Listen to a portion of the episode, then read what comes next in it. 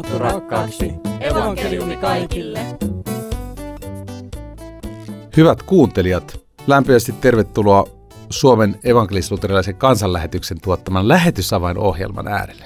Tässä ohjelmassa käsitellään lähetystyön asioita ja tänään meillä on aika kovalta tuntuva aihe tai isolta tuntuva aihe, nimittäin otsikkomme on Kuolema lähetystyössä. Onneksi ei ihan tarvitse yksin puhella näin vakavasta aiheesta, vaan olen saanut tänne kaksi ihanaa vierasta tänne studiolle. Katriina Sipari, tervetuloa ohjelmaan. Kiitos. Katriina toimii meillä lähetti kuraattorina kansanlähetyksessä. Ja sitten on myöskin lähettäjäyhteyksien koordinaattori Hanna-Mari Vuorinen. Tervetuloa. Kiitos. Hanna-Mari, mitä kaikkea sinun tehtäviisi kansanlähetyksessä kuuluu? Toimin yhteyshenkilönä seurakuntiin, eli lähettäjiin kaikki, joita ovat seurakunnat, meidän piirijärjestöt Suomessa ja sitten myöskin yksityisiin lähettäjiin. Ää, olen yhteistyössä hiippakuntien kanssa näissä lähetysasioissa ja kaikessa, mikä liittyy niin kuin lähettämiseen, nimikkosopimusten tekemiseen seurakuntien ja piirien kanssa. Siinä lyhyesti ja sitten vastaan parista lähetystapahtumasta, Vissiofoorumista muun muassa. Katriina Sipari, mitä lähetti kuraattori tekee? No, lähettikuraattori on niin lähetystyöntekijöitä varten, heidän perheitään varten ja työskentelee sen eteen, että ihmiset jaksaisi paremmin tehdä töitä maailmalla. Se on semmoista lähettihuoltoa, monenlaisia tehtäviä, niin kuin tukitehtäviä. Myös tapahtumia ja koulutuksia järjestää. Meillä on Katriina tänään tämä kuolema lähetystyössä aiheena, niin, niin kuinka, kuinka tavallista kuolema on lähetystyöhön liittyen? Mm. Mä luulen, että jos pitempään ihminen on lähetystyössä, niin varmasti kohtaa kuolemaa siellä paikallisten kanssa. Ja monella kuolee myös joku omainen täällä Suomessa kotimaassa työkauden aikana, tai se on mahdollista.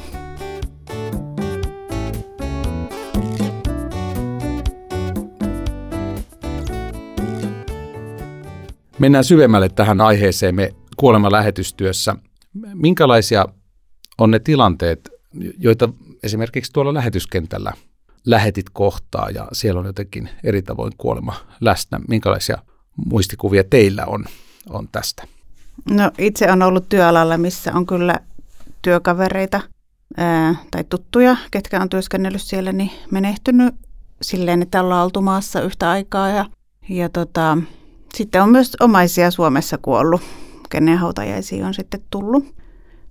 Ja toki myös paikallisissa hautajaisissa on tullut käytyä joskus. Minkälaisia muistikuvia, Hanna-Mari, sinulla on liittyen lähetysjärjestöömme ja, ja tässä järjestössä kohdattuihin kuolemantapauksiin? Tulee ensimmäisenä mieleen se, että olin toisen lähetysjärjestön palveluksessa Pohjois-Amerikassa, kun tuli tieto siitä, että suomalaisen avustusjärjestö, ja sitten heti kun kuulin nimen, niin mä olin niin kuin, että hetkinen, että minähän tunnen, tunsin toisen heistä. Se kosketti kyllä. Kyllä, ja sitten siinä vaiheessa saatiin tietoa ja rukoiltiin kanssa omaisten puolesta, ja sitten seurasin toki mediassa uutisia, kun olin kuullut, että varmasti järkytti koko tätä yhteisöä täällä Ryttylässä ja kaikkia lähettäjiä ja heidän omaisiaan erityisesti, että iso menetys.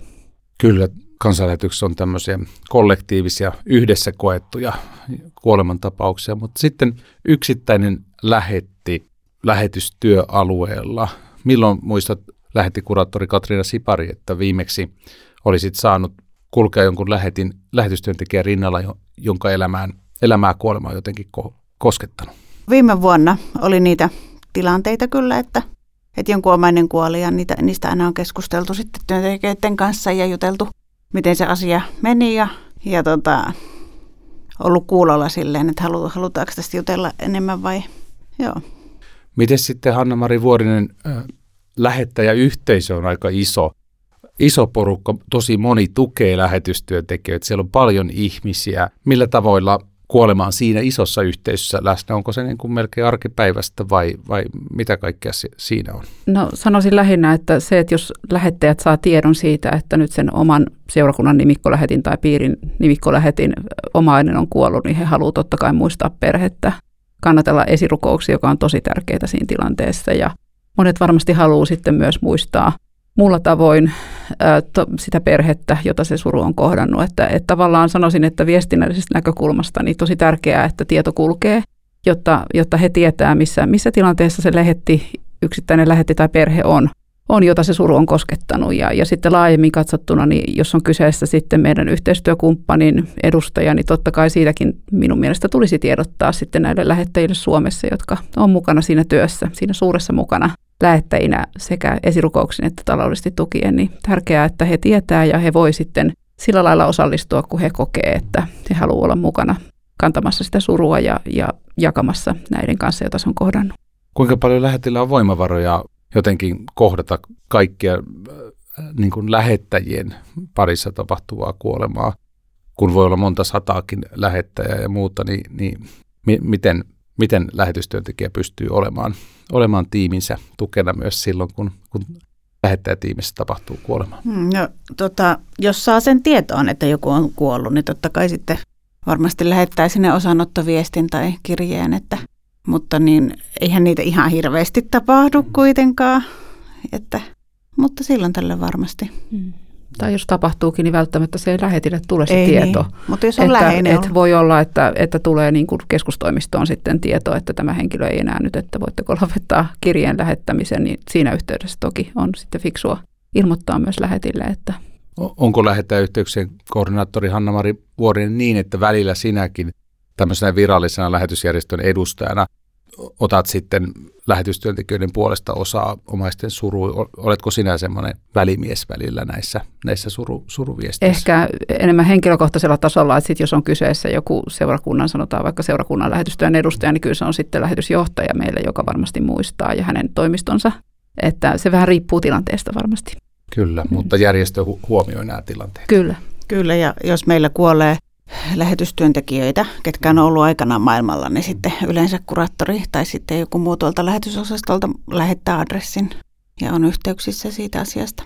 Niin, tämähän on mm. yli 50 vuotta vanha järjestö mm. ja, ja ensimmäiset lähetit lähtivät yli 50 vuotta sitten matkaan, että, että varmasti tämä kuolema suhteessa lähetystyöntekijöihin tulee koko ajan niin kuin tavallisemmaksi ja tavallisemmaksi jään miettimään sellaista tässä, että kun, kun lähetystyöntekijä siellä työalueella on ja, ja saa uutisia kotimaasta, kenties joku lähisukulainen täällä sairastuu ja näin niin kuin Suomessa, jos on töissä, niin, niin on mahdollista ehkä, ehkä päästä vähän sairauslomalle ja katsomaan kuolivuoteella olevaa omaista. Mitenkä toimitaan, kun lähetystyöntekijä on tuolla monen tuhannen kilometrin päässä, niin miten sieltä päästään niin kuin Suomessa asuvia omaisia jotenkin saattelemaan viimeiselle matkalle?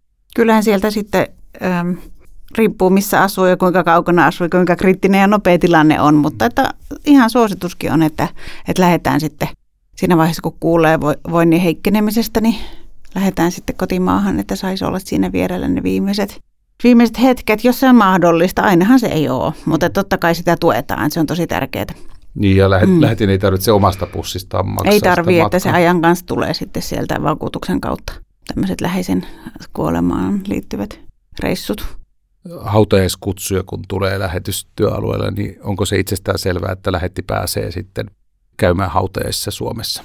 Hmm, se vähän riippuu työtilanteista, riippuu suhteista siihen, siihen vainajaan. Ja, mutta että totta kai, että jos on lähiperhettä, niin on hienoa, jos pääsee ja suositellaan, että jos pääsee. Kyllä. Monet kansanlähetyksen lähetystyöntekijät tekevät seurakuntatyötä lähetystyöalueilla ja, ja yksi seurakunnan toimituksista on, on hautaan siunaaminen. Minkä verran lähetystyöntekijöiden kirjeissä tai puheissa on paikallisten kuolemat siellä? Minkä verran siihen seurakuntaelämään liittyvä kuolema näkyy täällä lähetysjärjestössä? Kyllä mä sanoisin, että se näkyy ja, ja monet, erityisesti Japanin läheteistä, muistan esimerkkejä, että ovat kertoneet kirjeessään niistä hautajaisista ja se on toki hyvin erilainen siellä se traditio, jos ei ole kristitty vainaja kyseessä, että se voi olla aika raskaskin tilaisuus mennä lähetystyöntekijänä siihen, mutta sitten jos tämä vainaja edesmennyt oli, oli sen seurakunnan edustaja siinä jäsenenä esimerkiksi mukana, niin sitten toki he voi pitää sen kristittynä hautajaistoimituksena, jolloin siinä on se toivo siitä ikuisesta elämästä. Ja se näkökulma monesti näissä kirjeissä sitten toki tulee tulee vahvasti, että he näkevät, että tämän ihmisen elämällä oli tosi iso merkitys sille seurakunnalle, sille omalle perheelleen, myös heille. Ja sitten siinä saatetaan kertoa tämän ihmisen elämästä. Hmm. Nyt kun mainitsit tuon Japanin, niin tekee mieli sanoa, kun olen itse ollut Japanissa lähetystyössä, niin siellä pääsin yksi hautajaisiin ja se on tosi nopeaa, että, että tavallaan kun vainaja kuolee, niin siitä tyyliin vuorokauden päästä ollaan jo ensimmäisissä hautajaisissa ja siitä kahden vuoden vuorokauden kuluttua toisissa hautajaisissa ja sitten koko saattoväki menee krematoriolle mukaan saattamaan vainajaa. Eli se on hyvin tiivis yhteisöllinen tapahtuma koko sille seurakunnalle ja siinä menee kaikki muut sitten suunnitelmat siihen hautajaisiin osallistuvalta seurakunnalta niin kuin uusiksi. Että se on jotenkin erityinen tapahtuma noin niin kuin nopeana ja, ja paljon tapahtuu asioita lyhyessä ajassa. Ja, ja muistan myöskin sieltä Japanista sen, kun olimme pyhäinpäivänä haudalla ja, ja lauloimme virsiä siellä ja siellä oli meidän seurakuntalaisten omaisia haudattu sinne haudalle, niin se oli jotenkin erityistä nähdä, miten se buddhalaismunkki siinä meitä ennen toimitti oman tilaisuutensa siinä haudalla. Ja sitten meillä kristityillä oli vaatimattomampi tilaisuus, mutta että, että kuolema oli läsnä siinä. Ja itse asiassa ajattelee, että kuolema on se asia, joka erottaa kristiuskon muista uskonnoista suhtautumisemme kuolemaan ja, ja elävä Herra, joka meitä hallitsee ja, ja vie eteenpäin. Minkälaisia toivon näköaloja on silloin, kun lähetystyössä tapahtuu kuolema, jotenkin lähetystyöhön liittyen tapahtuu kuolema. Onko siinä jotakin erityistä evankeliumin eteenpäin viemisen paikkaa myös suomalaisessa on. yhteiskunnassa? Suomalaisessa ja missä tahansa, että voi niinku kertoa siitä, että kaikki ei ole tässä, että tämä ei niinku lopu tähän. Että se, on niinku, se on tosi ihana asia ajatella. Ehdottomasti se toivon näköala on, että tämä on itseä koskettanut tänä vuonna oman äitini menehtymisen kautta, niin se tieto siitä, että kun hän kristittynä kuoli, niin hän tulee nouseen ylös, että niin raamatun lupaus on, että Jeesus elättää hänet viimeisenä päivänä. Ja siihen jälleen näkemisen toivossa saa itsekin sitten elää ja saa sitä voimaa. Et uskon, että tämä samalla tavalla lähetystyössä tämä asia koskettaa ja, ja antaa sitä toivon näköalaa siihen, että niin kuin Katriina sanoi, tässä ei ole kaikki, vaan se elämä jatkuu ikuisuudessa sen jälkeen.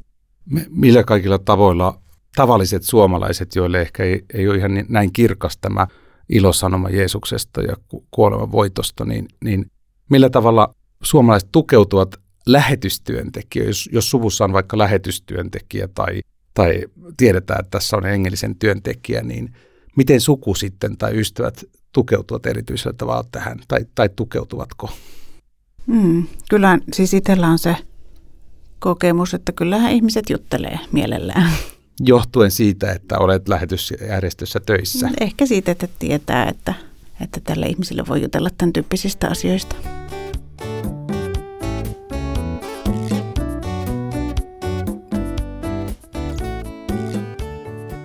Hanna-Mari Vuorinen, me olemme puhuneet tässä ohjelmassa aika paljon myöskin siitä, että, että lähetystyöntekijöillä on isot, isot renkaat ja, ja sielläkin on paljon kaikenlaista elämää.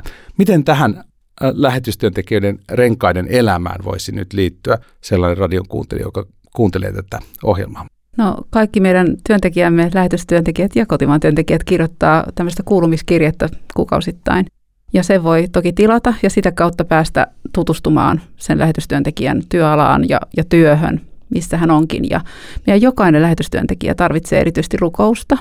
Heillä on siellä erilaisia tilanteita, joissa tarvitaan sitä rukoustukea ja se on ihan todella tärkeää, että, että lähettäjät täällä muistaa rukouksin heitä. Rukouksen lisäksi tarvitsee myös taloudellista tukea ja siihen suorastaan kutsun sinua kuuntelija miettimään, että onko, onko joku työ joka, tai lähetti, joka on lähellä sinun sydäntäsi, että voisitko sinä harkita tulla mukaan tähän suureen Jumalan lähetykseen sitä kautta, että olisit lähettäjä täällä Suomessa ja saisit niitä kuulumisia työalueelta ja voisit sillä lailla olla mukana tämän lähetystyöntekijän työssä ja kokea, että sulla on itselläsi siinä annettavaa myös rohkaisijana ja tukijana. Katriina Sipari, eh, minkälaisia rukousaiheita noin niin kuin lähetystyöntekijöiden puolesta haluaisit jättää vielä, vielä tässä ohjelmassa kuuntelijoille? Hmm. No tässä on puhuttu kuolemasta, niin tulee mieleen, että monilla on huoli niistä ikääntyvistä vanhemmista. Niin ehkä niiden asioiden puolesta, että miten elää sen kanssa, että vanhemmat on kaukana ja mä en ole heistä pitämässä huolta. Kiitos teille Hanna-Mari Vuorinen ja Katriina Sipari, että olitte tässä ohjelmassa puhumassa tärkeästä aiheesta ja nyt vielä haluan jättää muutaman mielenkiintoisen vinkin. Nimittäin kansanlähetysopisto järjestää opintomatkoja lähetystyöalueiden suuntaan ja Kyprokselle olisi mahdollista päästä toukokuussa 5-12.5. Siitä lisätietoja Timo Tuikalta kansanlähetysopisto.fi ja myöskin Viron kylpylämatka on jo tässä ihan pian käsillä, nimittäin 26.2-4.3.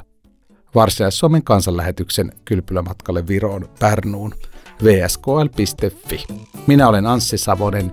Jumalan siunausta elämääsi.